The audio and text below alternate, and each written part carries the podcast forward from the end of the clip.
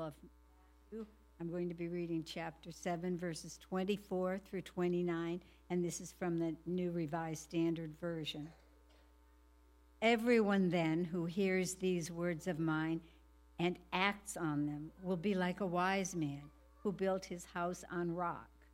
The rain fell, the floods came, and the winds blew and beat on that house, but it did not fall because it had been founded on rock. And everyone who hears these words of mine and does not act on them will be like a foolish man who built his house on sand. The rain fell, and the floods came, and the winds blew and beat against that house, and it fell, and great was its fall. Now, when Jesus had finished saying these words, the crowds were astounded at his teaching, for he taught them as one having authority and not as their scribes. This is the word of God for the people of God. Thanks be to God.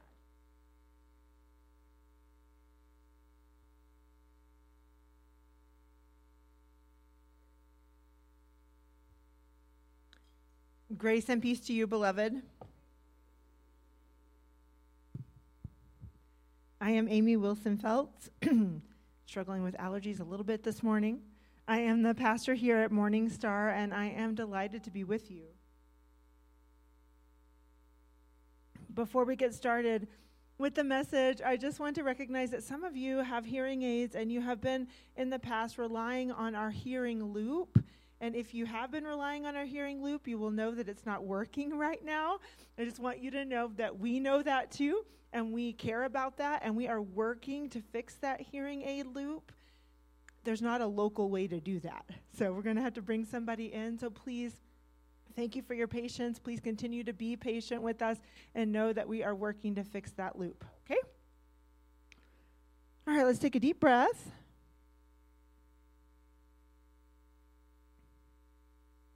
Let us pray. Gracious and loving God, may the words of my mouth and the meditation of all of our hearts be pleasing in your sight this morning, for you are our rock and our Redeemer. Amen. Not long before Jason and I were married, about 11 years ago, we purchased this table for our dining room, and it has lived with us now in three cities and four houses, serving as an integral part of our family's life together, which is exactly what I envisioned when we made the purchase. I want something durable, I told the store owner. I want a table where we can eat today and my grandkids will eat in decades to come. Amy, she said, your grandkids will be able to dance on this table. We're still many, many years away from seeing that vision fulfilled, of course, but the foundation on which that dream was built is strong, and I'm reminded of that truth every time our family gathers around the table. Foundation is the central theme of the story that Jesus tells us in the passage that Judy just read with us this morning. It is a familiar one to many of us many of us grew up singing a song that goes with it in vacation Bible school and Sunday school. You know that, Christy? The rains came down and the floods came up. You might even remember images like this one. The story begins with Jesus himself proclaiming that his teachings are a matter of life and death for us. And he speaks of a man who built his house on the rock, presumably above sea level, considering the terrain where Jesus lived. The man showed wisdom in his choice of housing location, Jesus tells us, because when the rains fell and the sea levels rose and the wind blew, the house stood firm. Everyone who hears these words of mine, Jesus says, and acts on them is wise. The flip side, of course, is illustrated by the man who built his house on the sand at or below sea level in the flood zone. And when faced with that same storm, that same storm, the structure fell like a house of cards. Everyone who hears these words of mine, Jesus says, and does not act is foolish. the words of which Jesus speaks are, of course, the words of the Sermon on the Mount, the words of Jesus' teaching and preaching, and also the words that he illustrates with his own actions. These are the words that we are to hear and to do. And in using the word wise to describe the action of the man who built his house on the rock, Jesus is not merely praising the man's choice of housing location. He's calling forth centuries of emphasis on wisdom in his faith tradition. In our holy text and in Jesus's too, wisdom is a literary genre. The Old Testament books of Job and Proverbs and Ecclesiastes especially bring the wisdom tradition to life. In the New Testament, we hear echoes of that wisdom tradition clearly in the book of James. The books of wisdom teach us about ways of living that are good for us, not only because they are good for us and will keep us out of trouble, but because they will bear good fruit, because they will bring us healthy results in our lives in the process. So the bottom line is respect for God is the beginning of all wisdom. And we could think about it this way wisdom is seeking God's perspective and acting on it. Wisdom is seeking God's perspective and acting on it. What we're talking about here is making the Word of God and the ways of Jesus foundational to our lives. And Jesus uses these houses to make his point. Today, we often use the imagery of the table. That's the premise behind our February sermon series, worship series, called The Table, a Place for Everyone. And often we talk about the table in terms of our faith, and we're referring to this communion table and others like it. But even that is a sign of all of our aspects of our life together, all of our aspects of life together in community, and Jesus' presence with us as well. So we've spent the last month, the first month of the year, centering ourselves in our commitment to follow Jesus and talking about our curiosity about the work of the Holy Spirit and and recognizing our identity as the children of God. We took time to think about how we can grow in being more invitational and how to further embody the love of Jesus outside the walls of the church. And now we turn our attention to the culture that we are creating here at Morningstar. When people accept our invitation, what will they find here? When people meet us out there, how will they experience us? And what will they come to know and believe about God in the process? To help us think about these realities, we will turn our attention for the next few weeks to the table. And of course, before anyone can sit at a table, it has to be built. In a church like Morningstar, when it comes to the table of our faith, it is built on the teachings of Jesus. And that's exactly the point that Jesus himself was making in the telling of this story about the house on the rock and the house on the sand. This story is found in two tellings of our gospel. It's found in Matthew and in Luke. We find Matthew's version in chapter 7 at the end of the Sermon on the Mount. We found Luke's version in chapter 6 at the end of the Sermon on the Plain. The effect in both cases is the sealing, the stamping of everything that Jesus has said before. All of that talk about resisting retaliation and living generously and loving our enemies, it's all being sealed with this sober truth that following in these ways, in these ways of Jesus, can make all the difference in standing firm in the midst of life challenges or in falling apart. Following the ways of Jesus can make all the difference in being able to stand firm or falling apart. Now, the good news is that Jesus never said that any of this was easy or that we would get it right on the first try. Faith is a practice, and we are building on that practice one experience and one interaction at a time.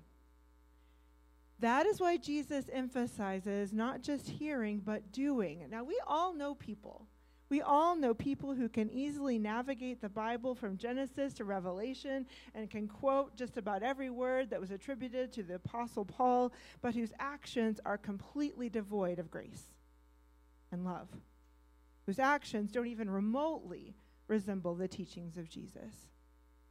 Beloved, in our worst moments, we are those people. And if we have any hope of healing the wounds that that kind of living causes and reducing the number of times that we act that way in the first place, we will not only find it in changing the way that we think, although that is a start. We find the change in establishing new patterns of behavior. This is how we build the table and Jesus wasn't the only one who said something like this. We can find that idea picked up in the letter of 1 Peter as the writer talks about building a life with Jesus as the cornerstone.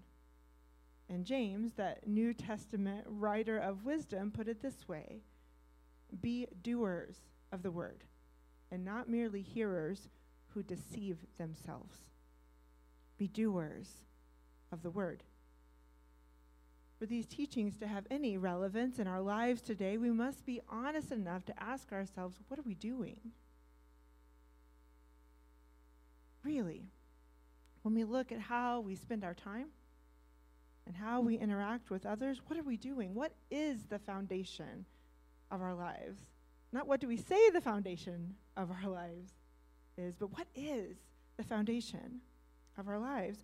We are so busy. It's a refrain I hear over and over again. We are so busy, even from retired people. My friends who are retired tell me they're busier now than they were before. And we thought, we thought 25, 30 years ago that advances in technology would buy us time. But we've used them. We've used them into tricking ourselves into thinking that our time has no limits. The truth is, we have the same amount of time that any human being has ever had in a given day 24 hours. And how we prioritize and spend our time becomes the foundation of our lives. So, building something solid, and Randy, you could tell more about this than I could, right? Building something solid requires consistent and intentional use of adequate amounts of time and a set of quality tools whether we're talking about building a house, building a table, or building a faith. Arranging our lives to build something that lasts, arranging our lives to build something that lasts, both requires and exhibits wisdom, and it also takes a certain amount of foolishness. What? Foolishness? Didn't Jesus call the man who built his house on the sand foolish and kind of lift, his, lift him up as an example of what not to do? He did. And we tend to think of foolishness as lacking good sense or judgment, not thinking things through, perhaps being short sighted or impulsive. This is the kind of foolishness against which Jesus warns in this passage. But elsewhere in our holy text, we find another brand of foolishness that is a kind of supreme wisdom. We can find an example of such wise foolishness in the story of King David. In the book of 2 Samuel, we find the story of David's quest to bring the Ark of the Covenant, which housed the Ten Commandments, to the city of Jerusalem. It was quite the journey, and at one point, David doubts his role in it. But God is faithful, and the ark is brought to its resting place in the holy city. And David rejoices with a festive dance, much to the embarrassment of his family. His wife essentially says, You are the king. You are the king. What are you doing making such a fool of yourself before God and everyone? David then blesses the name of God for entrusting him with the care of the people and famously says, I will make myself even more foolish than this, to the point of humiliation in my own eyes. It's this kind of foolishness, beloved, that makes putting others' needs before our own and going the extra mile and giving to everyone who asks possible. David's brand of foolishness is the kind for which we pray at Morning Star every week when we ask God for the ability to believe that we can make a difference in the world. And it takes time.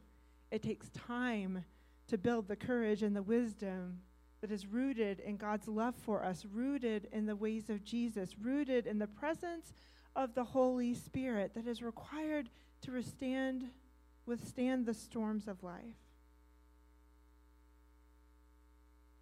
As the rains come down and the floods come up. Fortunately for us, we have everything we need to build a firm foundation. If you're in the sanctuary, I hope you have a Lego here. If you don't, raise your hand. And you're welcome to receive one from the Boy Scouts. I think you did your job so well that everybody has one. Oh, over here, right over here on the edge. And at home, again, if you have a Lego or a building block, you're going to need that as well. Or you can simply look at this screen here and visualize what we are doing. Right here on the other side, Camden. Isn't it great to have our scouts helping today? Yeah. Okay. You have your Lego? You don't have it? You have it? Okay. Hold it in your hand. Now listen carefully. Each of you build something with your Lego by yourself right where you are. No, don't collaborate. You can't collaborate. You can't you can't collaborate. Just by yourself. What are you going to build? A tower. You can't build anything by yourself with one block, right? It it doesn't work. You're not going to build a table out of this. You're not going to build a house. The lesson here is so simple it might be painful, right? You've been given everything you need to build a firm foundation in life by God's grace, but we were not created to do it alone. We were not created to live our faith alone. We can only do our part, and it's in working together that we can build something really useful for the community. And that something useful is made even more meaningful when it's given a purpose, like my family's table. This table is a place of nourishment not just of our bodies, but of our souls and our faith and our life together. This table is the site of meal times and story times and game nights and trivia contests and art projects and cookie decorating and laundry folding and homework and heartfelt conversations and prayer. Our time at this table is foundational for our family's understanding of who we are called to be in the world and what we are called to do with a search for wisdom, just the right amount of foolishness, and an abundance of grace. The same is true of your own table, whether you live by yourself or in a residential community or with a family. The same is also true of this table.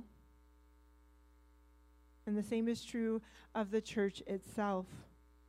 And if we are willing to pay attention to our own growth and development, then we can build it. We can build a table where there is a place for everyone, piece by piece, if we build it together. Amen? Amen. So I invite you to hold your Lego.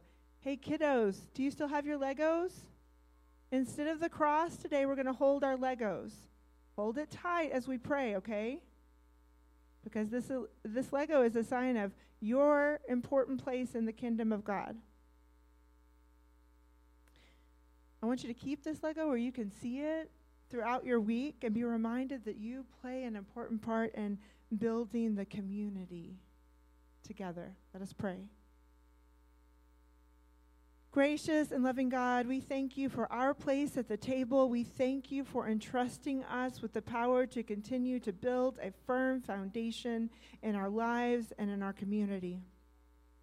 As we go about our lives, bring the words of Jesus to our minds and shape our actions with them. Help us to live our lives so that when the rains come down and the floods come up, the words of Jesus echo in our souls, calling us to act wisely with just the right amount of foolishness and an abundance of grace. Amen.